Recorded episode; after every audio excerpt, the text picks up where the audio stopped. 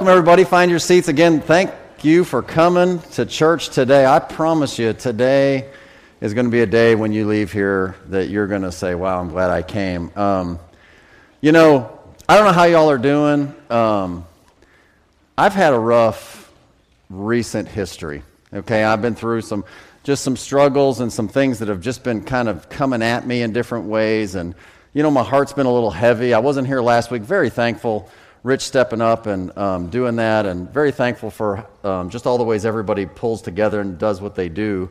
But if you're anything like me, and if maybe not today, but in other times in your life, there are seasons of life when you're just troubled.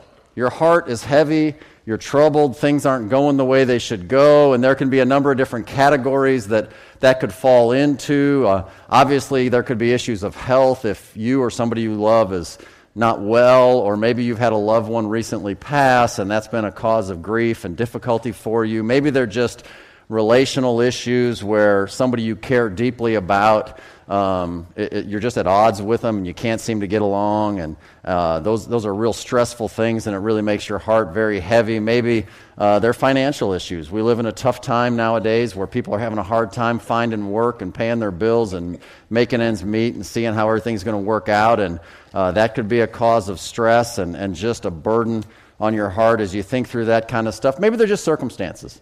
Maybe your job is just taking a turn. Maybe just there's things going on that were unexpected and the circumstances just kind of just kind of hit you crossways. Regardless of whatever it is, uh, today we want to just encourage you through the scriptures that God has for us. I, I just I, I want to share with you that just again without going into details, I have been in that season. Uh, I have been feeling like things have just been coming at me. And, you know, I'm just flesh and blood like anybody, and I get beat down. And, and quite frankly, this last week, all I did was just take a few days just to get away and just to rest and just to have a chance to kind of reconnect with God. Well, in our story, uh, we're in John chapter 14, by the way, and you can go ahead and take your Bibles and get ready there. We'll, we'll look into that in just a second.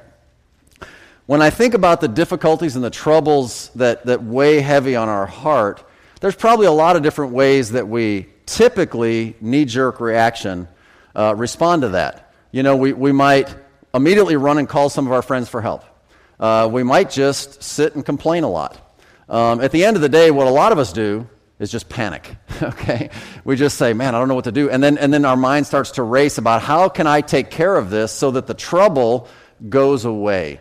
And, and the problem is is that when we do those things, rarely do they work, right? They rarely work. And, and what we're going to see is what Jesus says that we should do about it in this passage, starting in chapter number 14. And, and the context leading into this, as we came through chapter 13, is that the disciples are gathered together for supper with Jesus, and he does the foot washing thing, and he reveals that Judas Iscariot is the one who's going to betray him. And, and, and so he passes that sop to Judas, and ultimately Judas leaves the room. And then he begins to turn to the other 11, and Jesus, throughout the end of chapter 13 and going into the next several chapters 14, 15, 16, and even into 17, he really reveals his heart in a much more personal and intimate way with that special group of his disciples that were the true ones that would stick with him. And, and while he's doing that, listen, in the midst of that, we saw last week that Peter, uh, with his zeal, just says that, hey, I'll, I'll never deny you. And, and Jesus says, Yeah, yeah, Pete, you will. You, you really will. And, before it's all done, we find that even the disciples, by the time Jesus is going to go to the cross, they're all going to forsake him at one point or another at, at, at some level. And, and so the disciples, can you imagine if you're in that room at that moment? There is, there's some anxiety. Okay, Judas is going to betray him and Pete's going to deny him, and they're all kind of looking at each other and saying, What's happening? What about me? What about me? And, and, and how's all this going to play out? They thought everything was going okay, and they're, they're, they're kind of disturbed. Their, their heart is heavy. And, and so that's exactly what we see as we come into this. The, the title I've given today is Help for a Troubled Heart. Help for a troubled heart. And, and it's a very practical message today. I'm telling you, as we just let God speak to our hearts today through the words of Scripture that He has in chapter 14. I promise you're going to be encouraged. So just sit back, relax, prepare to let the Lord speak to you and edify you as we go through the Scriptures. Let's read together in chapter 14, starting in verse number 1. Jesus says, Let not your heart be troubled. You believe in God, believe also in me. In my Father's house are many mansions. If it were not so, I would have told you. I go to prepare a place for you. And if I go and prepare a place for you, I will come again and receive you unto myself, that where I am, there ye may be also. And whither I go, ye know, and the way ye know. Thomas saith unto him, Lord, we, not, we know not whither thou goest, and how can we know the way? Jesus saith unto him, I am the way, the truth, and the life. No man cometh unto the Father but by me. If ye had known me, ye should have known my Father also, and from henceforth ye know him, and have seen him. Philip saith unto him, Lord, show us the Father, and it sufficeth us. Jesus saith unto him, Have I been so long time with you, and yet hast thou not known me, Philip? He that has seen me hath seen the Father, and how sayest thou then, Show us the Father? Believest thou not that I am in the Father, and the Father in me? The words that I speak unto you, I speak not of myself, but the Father that dwelleth in me, he doeth the works. Believe me that I am in the Father, and the Father in me, or else believe me for the very work's sake. Verily, verily, I say unto you, he that believeth on me, the works that I do shall he do also, and greater works than these shall he do, because I go unto my Father. And whatsoever ye shall ask in my name, that will I do that the Father may be glorified in the Son. If you shall ask anything in my name, I'll do it. So before we jump into this, let's do that. Let's ask something in his name. Heavenly Father, we see what you desire for us and your amazing plan for our lives. And Lord, our desire in Jesus' name and in the power of the strength of your revelation as you've given it to us is that your Holy Spirit would come this hour and be our teacher, that you would speak to our hearts, that you would reveal your eternal truth, that you would show us wherever we're at on the map of human existence and in the, in the, in the myriad of circumstances that every individual has in front of them right now, that you would show each and every one of us exactly what you want for each of us to do and how to respond. Lord, please come and make your will clearly known. And please come and touch our hearts and allow us to experience you in a way that maybe we haven't in a long, long time. Lord, help us not to have troubled hearts. Help us to do what you have laid out for us to do. We pray in Christ's name. Amen. Well, the first thing that we're going to see is just verse number one, and that is to focus your faith. Focus your faith. Verse number one, very simple. Let not your heart be troubled. You believe in God, believe also in me. So the Bible's very clear. If we believe in God, okay, we, we are theists. We're not atheists, we're theists. We believe in God. That's, that's fine, that's all good, but that's not enough. You probably know a lot of people who aren't interested in going to church, who don't read Bibles, who don't name the name of Jesus, but they would all say, I believe in God. Of course I believe in God. The majority of people on the planet say they believe in God, and Jesus says, You believe in God, that's fine. Believe also in me. And so that's very important. Jesus says we need to focus our faith and we need to understand that He is who He is. It says in James chapter 2 that the devils also believe that there's one God. And that doesn't seem to do them any good, right? It says they believe and they tremble, but they're still ending up with their punishment in a lake of fire. I mean, just believing that there is a God is never the answer. Okay, we have to specifically focus our faith on the person of the Lord Jesus Christ. And what he says is if we will do this, that we, we're going to get some assurance. We're going to get some calm. We're going to get some security. We're going to get some peace. He says, Let not your heart be troubled, but rather believe in me. Believe in me so that your heart will not be so troubled.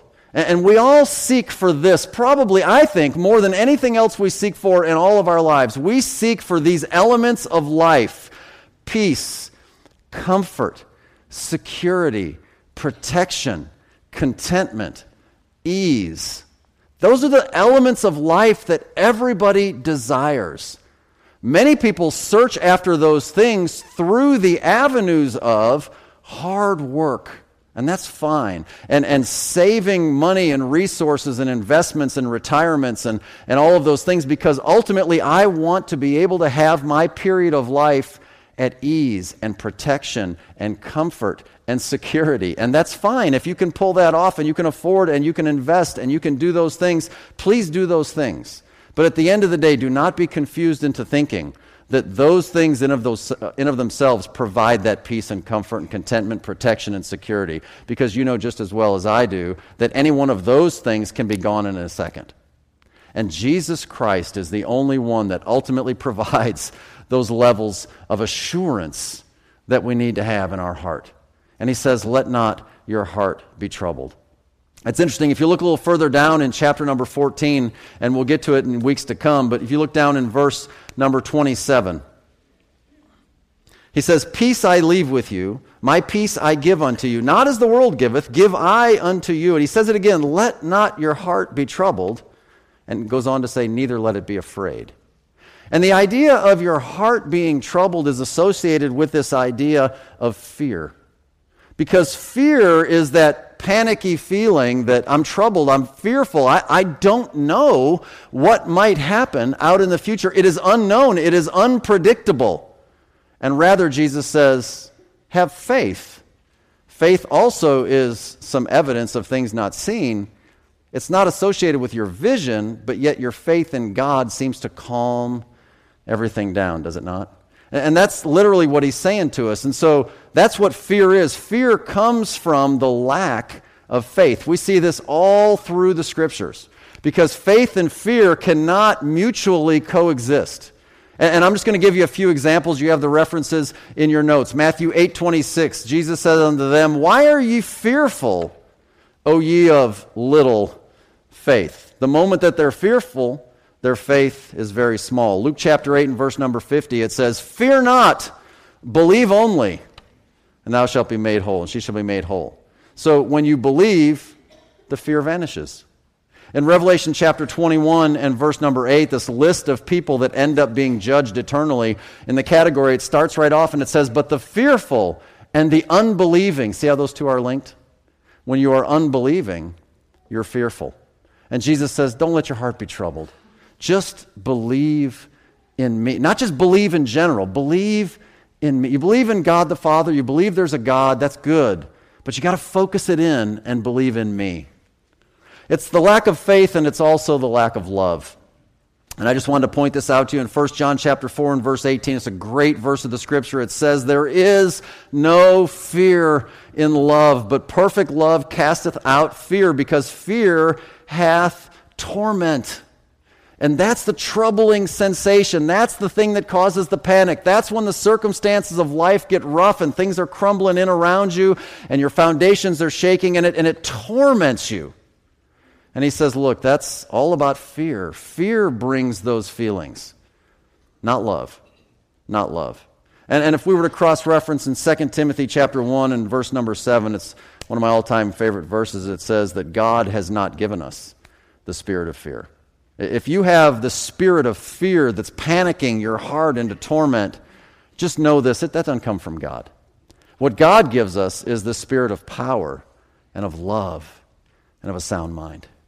And so, love, again, is the opposite of fear. And fear is the thing that causes us to be troubled. And in the context of Jesus and the disciples, now they're starting to panic. Judas is out and he's going to betray him, and Pete's going to deny him. And I don't know what's going to happen to me because those guys were awesome. In our group, they were the pillars. And man, the rest of us just kind of been in the crowd. And so they're starting to panic. And they're fearful. And they're troubled. And they're tormented. And they're not sure what to do. And Jesus says, hey, just, just, just take it easy Believe in me. Surrender to me. Allow me to be the guide of your. And what he says to them, by the way, he says to all of us allow me to be the guide of your life every single day. Yes, hopefully you have made a one time great big decision at some point in your past. I surrendered my heart and life to the Lord Jesus Christ for the forgiveness of my sins and for the free gift of eternal life. And, and I hope everybody would say, I've done that at some point. But the real question is are you doing that believing Him for His guidance and direction and surrendering to His direction daily? Because daily new things come on us, daily things trouble us, daily things pop up in our lives. And, and trusting in that, friends, is just an expression of our love. We love him because he first loved us. That's what that verse went on to say. And so we love him He demonstrated it first. But when we love Him, we don't fear. We just don't. And so there's no need to worry about that. But the second point is really the thing that I think is going to nail it home for us as we continue in the verses. So the second point is to remember the promises. So we're focusing our faith. Now we're going to remember the promises. And man, this is just a just a packed list of promises that Jesus whips out one after another of all the awesome things that He's got for us in our future. And man, if you can't get excited about the list of things that He rifles through in these next five verses, um, then, then we need to start at square one and just make sure that you know that you know Him in salvation because this is a tremendous list. And understand this it is the promises of God that stimulate your faith. We're going to prove that in just a second, but just think about it for a second. What is it that causes you to desire to trust God more according to His Word? Things that go contrary to maybe your vision, to the immediate evidence of your circumstances, physically speaking. What is it that causes you to trust God and His Word? Is it not the promises that He gives to us? Listen, it's the law of God, the judgment of God the prophecy of law and judgment does not stimulate your faith. The law of God stimulates some fear that hopefully drives you to Jesus where you find the ultimate salvation, the ultimate answer. Is that not right? But the law and judgment does not stimulate faith. It is always a promise of God that causes us to say, Wow, I want that. I will believe that. And you go for that. And that's exactly what we see all through the scriptures. In fact, it's the good news that draws people to salvation. I love Romans chapter 2 and verse number 4, where it says this Or despisest thou the riches of his goodness and forbearance and long suffering, not knowing, notice, that the goodness of God leadeth thee to repentance? Uh, if you're saved here today, you're saved because at some point in your life, the little light turned on and it clicked in your brain that God is good. And he has endured all of my foolishness for a long, long time. And I will believe in him because ultimately he holds the keys of death and hell and he has the free gift of eternal life. Yes, you may have feared the judgment of hell, but if you did not understand the prize of eternal life, you did not put your faith in him, you did not repent of your sins. It is the goodness of God that leads us to repentance. And promises keep us from fear. Like we saw about faith and love, they're kind of opposite. And so notice how this works out. In Luke chapter 12 and verse number 32, he says, Fear not, little flock. And, and notice how he ties it in. For it's your Father's good pleasure to give you the kingdom. So he ties it with a promise. He gives you a promise. Hey, it's the Father's pleasure. He wants to give you this eternal, righteous kingdom. Don't fear. Don't fear. Hebrews chapter 13, verses 5 and 6. Let not your conversation be, or let your conversation, excuse me, be without covetousness, and be content with such things as ye have, for he saith, I will never leave thee nor forsake thee. What a great promise. So that we may boldly say, The Lord is my helper, and I will not fear what man shall do unto me. Why? Because the Lord is my helper. Why? Because the Lord will never leave me. The Lord will never forsake me. And whether it be a monetary financial challenge that causes me to consider being covetous or anything else in life, because the Lord is with me and will never leave me, why would I fear? Why would I fear? Promises keep us from fear. Revelation chapter number 1, verses 17 and 18. John writes, he says, When I saw him, I fell at his feet as dead. And he laid his right hand upon me, saying unto me, Fear not, I am the first and the last.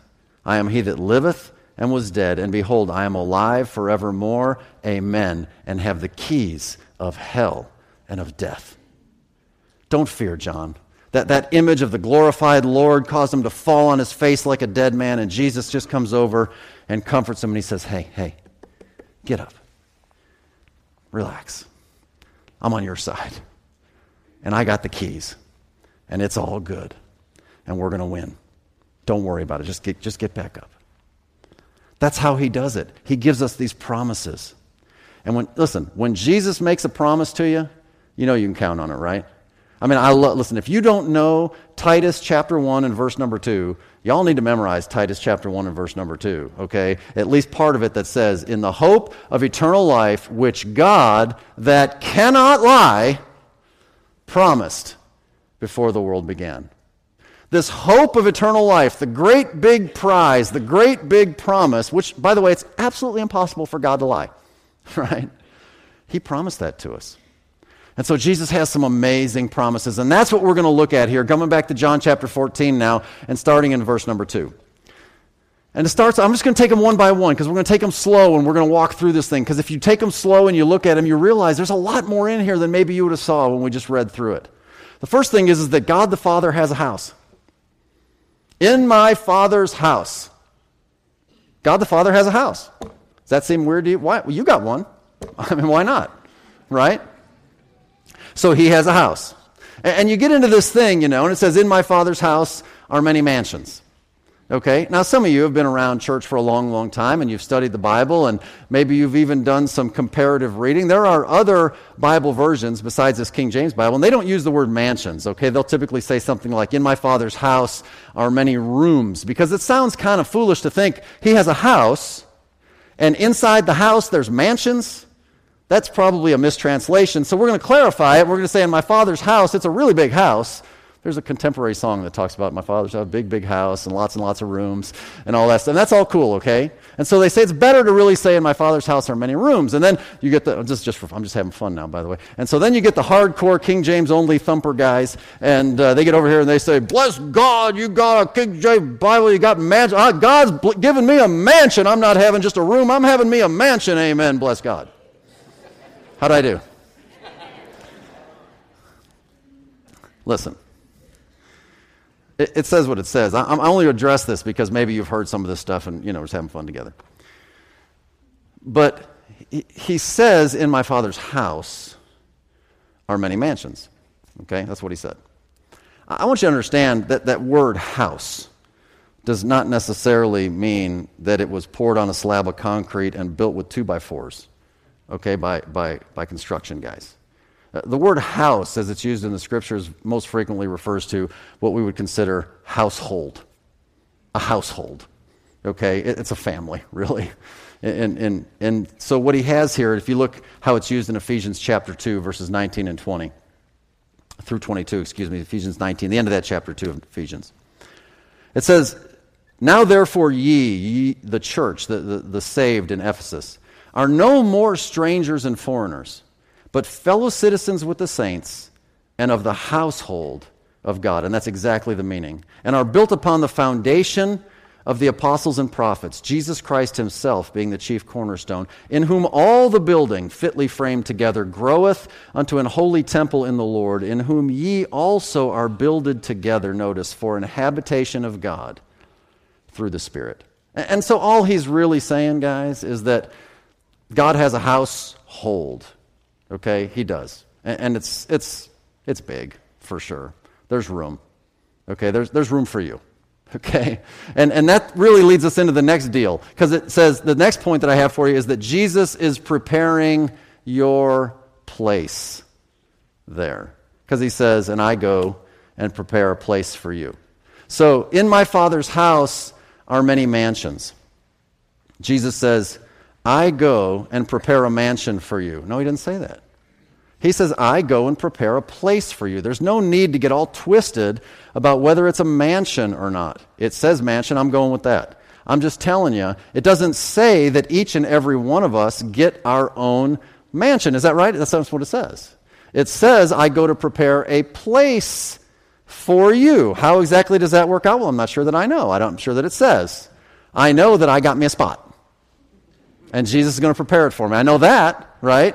And so if you're in too, you got you a spot. And I'm sure that you're going to be thrilled with it when you get it. And if it's a place within some big old mansion or whether it's your own mansion, whatever's it, it's all good, right?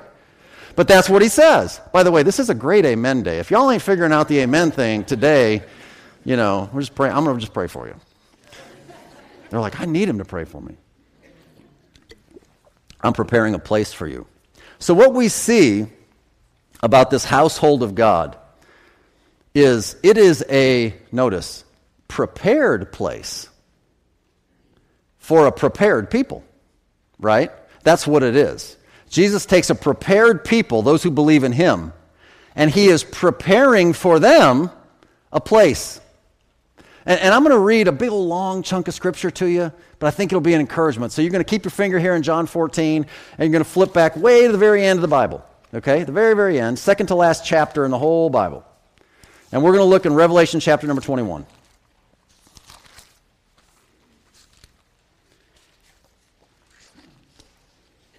not going to read the whole chapter, but doggone it, most of it.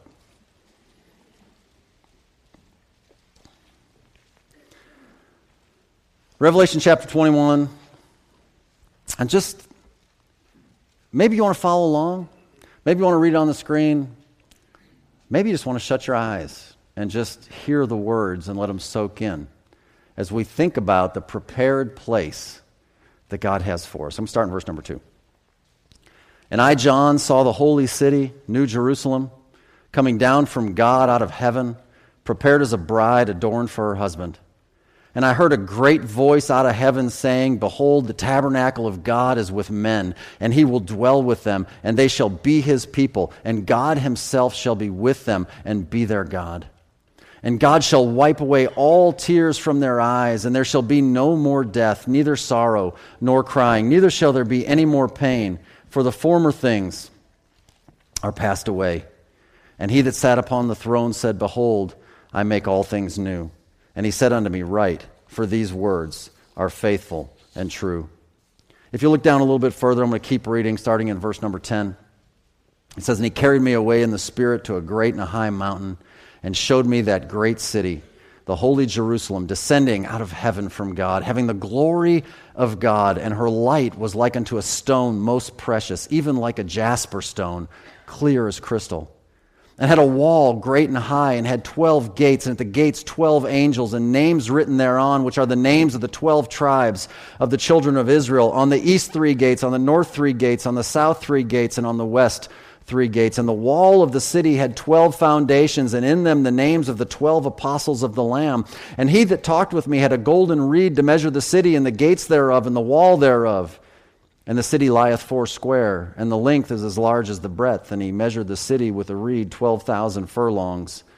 The length and the breadth and the height of it are equal. And he measured the wall thereof, 140 and four cubits, according to the measure of a man, that is, of the angel.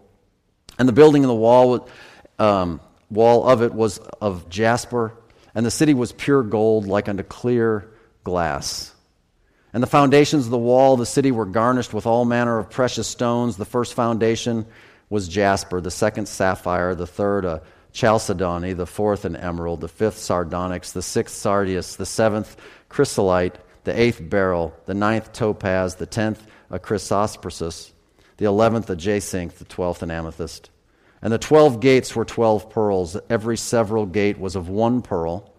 And the street of the city was pure gold, as it were transparent glass. And I saw no temple therein, for the Lord God Almighty and the Lamb are the temple of it. And the city had no need of the sun, neither of the moon to shine in it, for the glory of God did lighten it, and the Lamb is the light thereof. And the nations of them which are saved shall walk in the light of it. And the kings of the earth do bring their glory and honor into it. And the gates of it shall not be shut at all by day, for there shall be no night there. And they shall bring the glory and honor of the nations into it, and there shall in no wise enter into it anything that defileth, neither whatsoever worketh abomination or maketh a lie, but they which are written in the Lamb's book of life.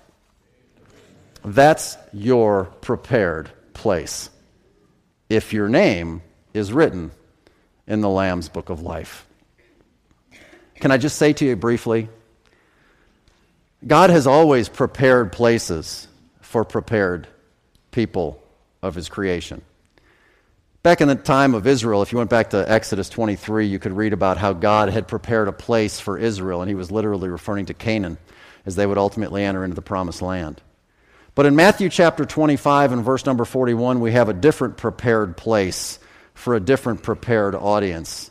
It's called hell. And it says in Matthew 25, 41, Then shall he say also to them on the left hand, Depart from me, ye cursed, into everlasting fire prepared for the devil and his angels.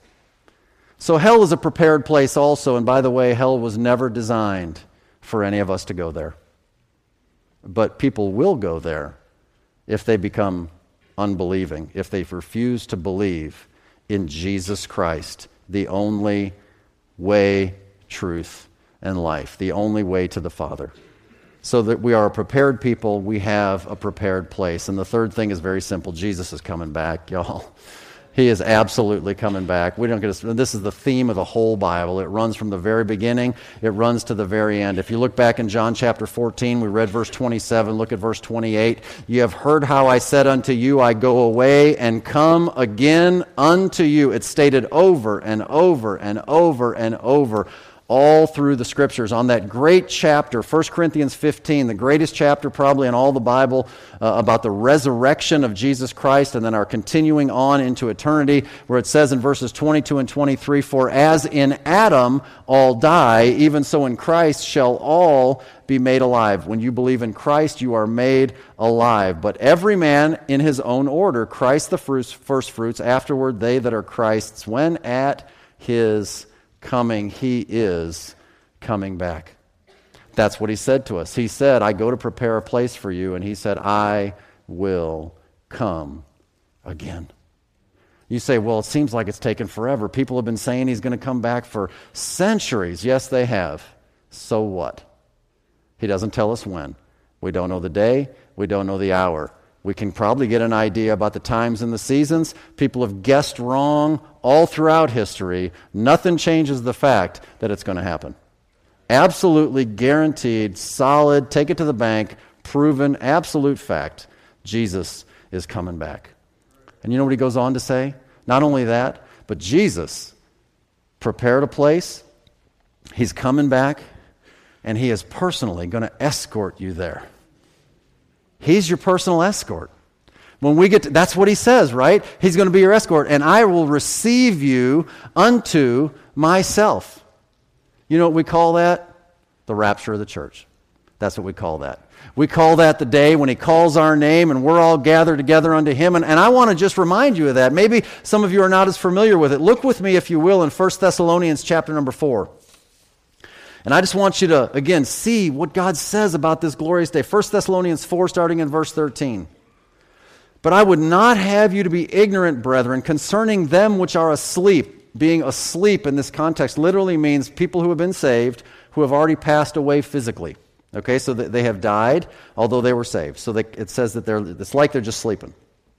And that's the, the comparison that the Bible uses. So I don't want you to be ignorant concerning them which are asleep, that ye, who are still around, sorrow not, even as others which have no hope. For if we believe that Jesus died and rose again, and, and we do, even so them also which sleep in Jesus will God bring with him. For this we say unto you by the word of the Lord, that we which are alive and remain unto the coming of the Lord shall not prevent them which are asleep. Prevent meaning go before. We will not go ahead of them. Okay, prevent them which are asleep. For the Lord himself shall descend from heaven with a shout, with the voice of the archangel, and with the trump of God, and the dead in Christ shall rise first. Then we which are alive and remain, which, by the way, that would be really cool if we get to be alive and remain when that happens. Anyway, shall be caught up together with them in the clouds to meet the Lord in the air, and so shall we ever be with the Lord. And just to keep the context with everything we're saying in John 14, verse 18. Wherefore, comfort one another with these words. There's great comfort in these words. When you think about the fact that God the Father has a house, and in his house there's plenty of room, there's room for you, and Jesus is preparing your place, and he's going to come again, and he's going to come, and he's going to get you, and he's going to take you, and he's going to take you right to that place. Don't let your heart be troubled. Don't be afraid. There's no reason for that. Because he says that Look, when we meet him in the air, there's this pesky little thing called the judgment seat of Christ. then we get to go into being that New Jerusalem. That's another message, okay? That's a different day. But that's true. But that's a different deal. That's not judging your sins. Your sins are forgiven on Jesus Christ. Amen? And your eternity is secure. It's absolutely that way. Jesus will personally escort you. And we will be together forever. We'll be together forever. Jesus says that where I am, there ye may be also. I obviously love the King James Version of the Bible. I love the Old English, these and thous. If you truly, honestly, sincerely have not figured out the advantage of thee and thou and ye and you, you, you just haven't looked into the grammar enough because thee is singular, thou would be the other grammatical form, the, the object, when it's the object of the sentence. Ye is plural. So ye is y'all. Okay? And I'm saying this unto you means unto you all. If I say it unto thou, then it's unto an individual. Okay? So that ye all may be with me. So, yes, absolutely, above all, without comparison. No one's a close second. We all get to be with Jesus. But the we all part means we all get to be with each other together forever in eternity.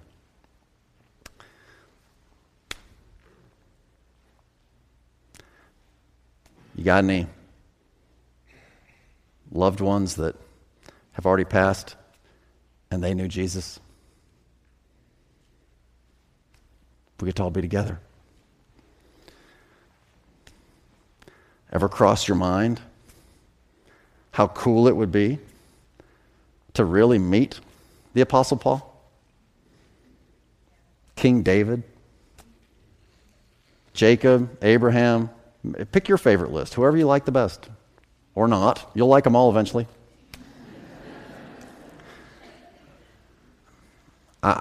We're all going to be there together. And it's just going to be the party of the century. I mean, the Bible talks about an event, and it's called the marriage supper of the Lamb.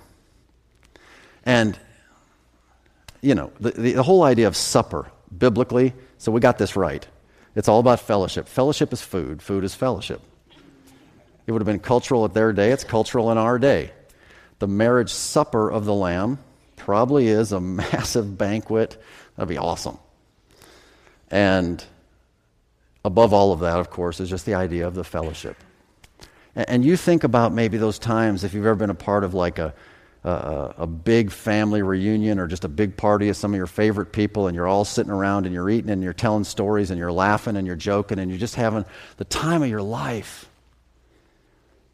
And just amplify that about a gazillion times with everybody who has ever surrendered their heart truly to the Lord Jesus Christ. And all the sin junk is out, it's gone, it's done.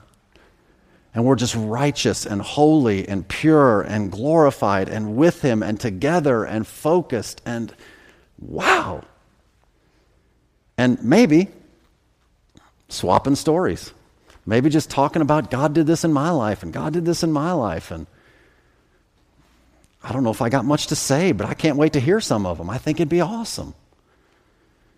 That ye may be together with me. We're going to be there together. You may be also there with me. Not only that, we're not done. You've been given directions. And, and you know what? He says you already know the way. You know where I'm going and you know how to get there. And, and you know, thank God for Thomas, really. You know, Thomas is like, Lord, we don't know where you're going, and we don't know how to get there. Thomas is the guy that, if this were a Hollywood movie, I, I love the fact that Hollywood producers and directors and writers think far enough ahead to realize that a lot of us are not really bright enough to follow the, st- the story. And so, if there's been a plot or a story that's kind of mysterious or whatever, and you're following it along, and you get near the end and they're about to wrap up the movie, we're getting near two hours, it's going to wrap up, you know it's going to wrap up, but you're like, dang, I still don't know what they're talking about. Who was that girl anyway? and there's always somebody in the movie who says, dang, what was her role? So that somebody else in the movie can explain to that person who that person, you know what I'm talking about? So that you're sitting in your living room like, whew, am I glad they asked that question? That's what God did for us with Thomas. Thomas is like, we don't know where you're going, and we don't know how to get there. And he's like, All right, let me just make this easy for you. I am the way. I am the truth. I am the life. No man comes to the Father but by me.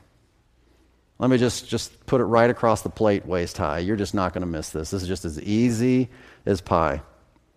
I am the way. That's why you believe in God. That's great. You got to believe in me. Because without me, you don't get there. It ain't happening. It's just not happening. And so that's how it works, Thomas. And, and, and the dialogue literally is directly to Thomas. And then Philip jumps in. Okay? And, and so it's interesting because he says, I'm the way, I'm the truth. No man comes to the Father but by me. Okay? Uh, by the way, 1 John 5, verse 12. I put that in your notes as well. He that has the Son has life. He that has not the Son has not life. Very simple. It's, this theme is all through the Bible. So Jesus is the way. He, he is the only way. There is no other way. And, and that's important because if you, again, grammatically, even, if, you, you know, if you're one of the weird small percentage of people like me and a few others that actually kind of like looking at grammar, I know it's weird. The definite article, the, I am the way, is very important. It's not I am a way, meaning one acceptable way among many acceptable ways, right? So you're driving down the road, and the guy in front of you has the bumper sticker on the back of the car that says coexist. You've seen those, right? And every, you know, it's got all the little symbols of all the different. If we can just all get along, you call him God, Jesus, Allah, Mohammed, Krishna, Buddha, okay, whatever. It's all the same. No, it's not. Absolutely not. It's not even close to the same. He is the way. And if you're not going to God through Jesus Christ, you're not getting there. I'm sorry. You're just that's what he said. And if you don't like it, then you know, take it up with him. I'm just telling you, it's what he said. It's very simple. Uh, the ultimate question, obviously, have you received, you as an individual, hast thou received, okay, the Lord Jesus Christ as your personal Savior? Have you done that? Is your name written in the Lamb's Book of Life? Do you know that your sins are forgiven? Have you surrendered to His Lordship in your personal, individual life? If so, then you're in. You're in. Yay. I'm the way. You go back to John chapter 10, he says, I'm the door.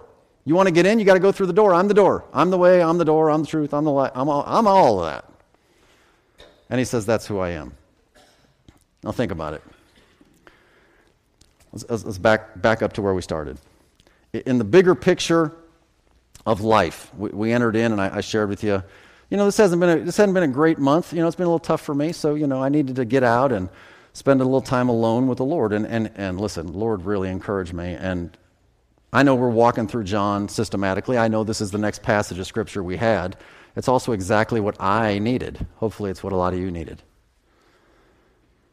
But in the world of troubles and difficulty and stress and panic and hardship and things that we deal with,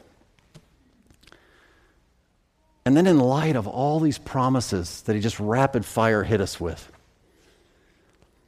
let me just ask you a question. I have a good friend, and we asked each other this question every so often. How bad can it be anyway? I mean, how bad can your troubles really be? In the light of this bigger picture of what God's got for you, really? Do we really need to panic about all that stuff? And I, listen, I'm not, I'm not belittling real difficulties that we go through because we're still in a sinful world. Listen, there's, there's evil people around us and things go wrong. But get the perspective, and your heart doesn't need to be troubled. Remember the promises of God. The promises of God stimulate faith. And that's how it works. The last thing we're going to look at is this third point know the person. Know the person. And so from verse 7 coming on down, Jesus starts out and he says, Look, talking to Philip because Philip jumps in. And he's like, If you had just, if you had known me, if you'd known me, Philip, there's no need for you to worry.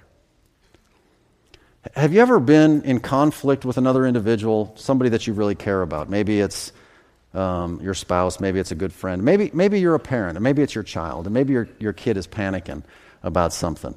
And, and they're just, you know, they're all shook up, and, and they think that things are going to go bad, and, and somehow you're in the middle of it all, and, and you, you come to them and you say, Listen, really, don't you know me by now? Don't you understand that I'm your dad? I would, I would never, do anything to hurt you, ever. If you just knew me, then you would know. There's no reason for your heart to be troubled. I'm here for you, man. And I feel like that's what Jesus is saying to us. Look, Philip, if you'd known me, don't you realize I'd never let those bad things happen? Because a troubled heart comes from fear of the unknown. And when we fear the unknown, what we need to do is land our ship solidly in the known. And what we need to know is Jesus, the person, not the concept, not the religion, not the theology, not a, com- a compilation of Bible verses, not any of that stuff, not good works, not baptism, none of that stuff. We need to know the Lord Jesus, know the person, who he is. Because otherwise, we're floundering out in the unknown. But we need to know him. That only happens by faith. That's the only way it possibly could happen. So, in these verses, what Jesus basically does, he's talking to Philip and then ultimately he turns to all of us, but he basically just describes this more detailed, intimate snapshot into who he really is. Remember, Judas, who's the fake, is now gone. He's not in the room anymore. So he turns to the trusted 11 and he's like, All right, guys, all right, gather up here, huddle up. Let me give you some insight a little deeper into who I am. And basically, what he gets into is, is, he describes this one point that Jesus is one with the Father. He is in me, and I am in him. Philip, if you have seen me, you've already seen the Father. Jesus and the Father are one. John chapter 10 and verse number 30. Very, very, very clear. I am one with him. And what we really see going on here is Jesus is beginning to expound, he's, he's hinted at it before, but he's really beginning to lay out this concept of the Trinity. Okay, because before this chapter is done, he's talking about when I leave, I'm going to send to you another comforter. And we understand it's the Holy Spirit that will live inside of us. And man, I'm telling you, chapters 14, 15, and 16, they're just packed full of awesome promises and cool stuff God's going to do because He left physically and sends us the Holy Spirit. And so you've got the Father, you've got the Son, and before the chapter is over, you've got the Holy Spirit, and they're all one in each other. And ultimately, by the time we're done and Jesus is praying in John chapter 17, we are one in Him with the Trinity and we're all just, just together and could not possibly be separated. And that's exactly what he's trying to get across. Look, if you just understood this, you can go all the way back to the prophecy of the coming of the Messiah in Isaiah chapter 9, and it'll come up on the screen. Please just look at this. This is so cool if you've never seen it. Isaiah 9 6. We read it at Christmas. For unto us a child is born, and unto us a son is given. Awesome, great. Keep reading and the government shall be upon his shoulder. Which shoulder? The, the child, the child who's the son, right? And his name shall be called several different names Wonderful, Counselor, the Mighty God. Emmanuel, God is with us. Notice this one the Everlasting Father, the Prince of Peace. Have you ever read that before and just thought, Unto us a child is born, unto us a son is given, and his name shall be called the Everlasting Father. Really? You know. But that's who it is. It's God, the Trinity, eternally existing, manifest in different ways in different persons the Father, the Son, the Holy Spirit. Jeff, do you understand all that? Absolutely not. You mean you believe it and you don't fully understand it? Of course because that's what he said. And, I, and you know what that does? It comforts me. It comforts me. I don't need to know it all. I just need to know I'm hooked up with the right guy. It works fine. It works just fine. Jesus is God. It's the theme of the Gospel of John. We've been talking about it for over a year. That's who he is. By the way, if you just if you just go home at lunch and you just meditate on the Father is the Son and the Son is the Father, and it's not, you know, a little g God versus a big G God. No, they're absolutely the same. The Spirit, absolutely the same. All equal in attributes, all equal to be worshiped and honored and adored and prayed to and served and all of that. Just have different roles. just like in a family. Husband, wife, children, we're equal in being, we just have different roles. That's all. So think about it. If Jesus is really God, he is. and if we're really in him, we, we are.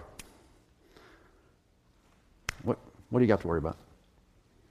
Really? And what do you got to worry about? I, I want to bring your attention to one of the most encouraging chapters in all the Bible. It's in Romans chapter 8. Let's just look there. Just a few of the, my favorite verses from Romans chapter 8. Start in verse 16. The Spirit itself beareth witness with our spirit that we are the children of God. And if children, then heirs, heirs of God, and joint heirs with Christ. If so be that we suffer with him, that we may be also glorified together. And verse 18 I love. For I reckon that the sufferings of this present time are not worthy to be compared with the glory which shall be revealed in us. And with that same thought, let's just fast forward to the verse many of us already know, verse 28. And we know that all things work together for good to them that love God, to them who are the called according to his purpose. And he, he goes on and describes how that all plays out because in eternity, God uses all the things for our good. And then we're just going to jump in verse 31 and keep reading. What shall we then say to these things? If God be for us, who can be against us? He that spared not his own son, but delivered him up for us all, how shall he not with him also freely give us all things? Who shall lay anything to the charge of God's elect? It's God that justifieth. Who is he that condemneth? It's Christ that died, yea, rather, that is risen again, who is even at the right hand of God, who also maketh intercession for us. Who shall separate us from the love of Christ? Shall tribulation, or distress, or persecution, or famine? or nakedness or peril or sword. Uh, that's a tough list, y'all. And, I don't know what you're going through, and, and forgive me if, if I cross a line, I don't mean to. But odds are we're not, we're not living a, a rougher life than it's on that list right there, cumulatively. But he goes on in verse 36 and he, he quotes actually a verse of scripture from the Psalms and he says, As it is written, For thy sake we are killed all the day long. We're accounted as sheep for the slaughter. Who wants to join that? Verse 37 Nay, avoiding all these things, we're more than conquerors. Is that what it says? No. In all these things, the trials and the tribulations, the distress, the persecutions, every bit of that. In all those things, we're still more than conquerors through him that loved us. For I'm persuaded that neither death nor life nor angels nor principalities, nor powers, nor things present, nor things to come, nor height nor depth, nor any other creature shall be able to separate us from the love of God which is in Christ Jesus our Lord. Amen?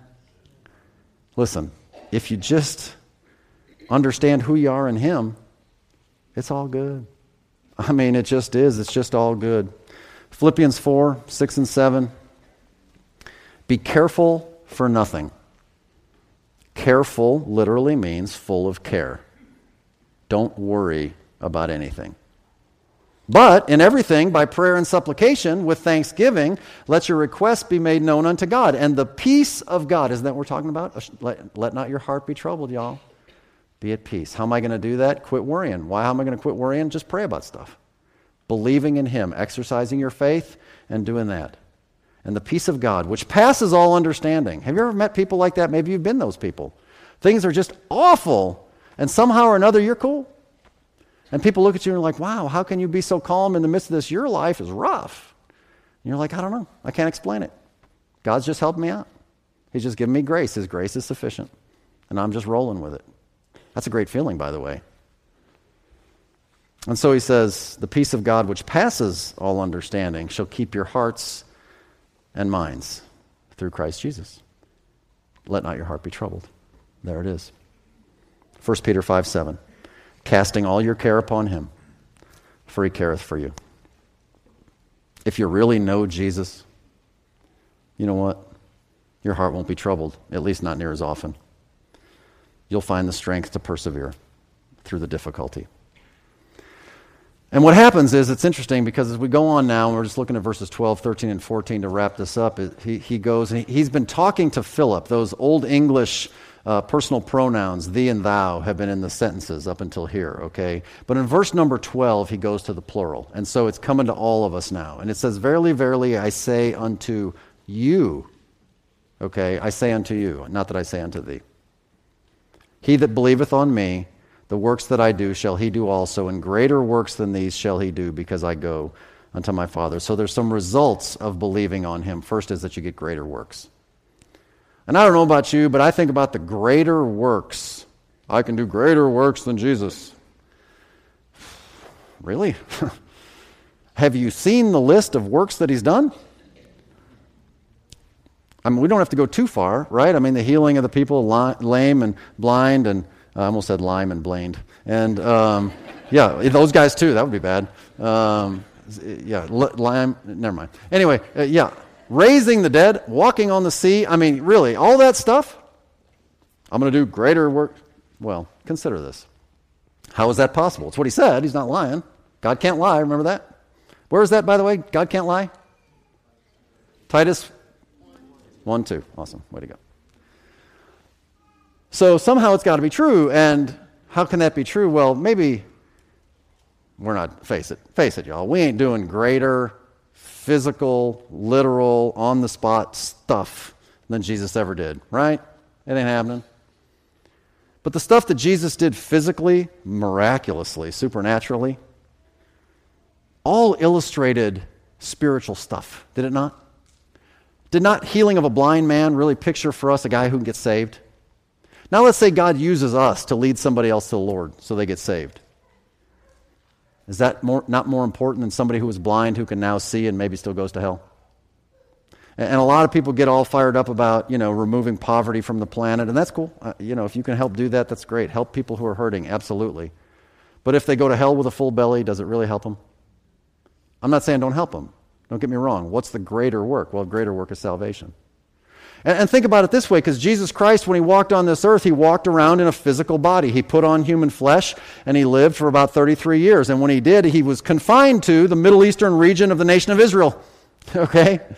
But now we are the body of Christ. Through his Spirit, God lives in each and every one of us all over the planet simultaneously. The body of Christ today, y'all, is preaching his word to billions of people today. It's a little bit greater in scope, is it not? It really is. If you believe, you get to be a part of that. And the last thing is talking about answered prayer. And he says, Wow, if you ask anything in my name, I'll give it to you. And you know that, you know, that twists us up just a little bit. Why? Because we ask stuff all the time, don't get it. And, and you know what? I don't know about you, man, but every time I ask for it, I always say in Jesus' name. Don't you? I mean, if you don't say in Jesus' name, it's like sending the letter without putting a stamp on it first, right? That's not what it's talking about.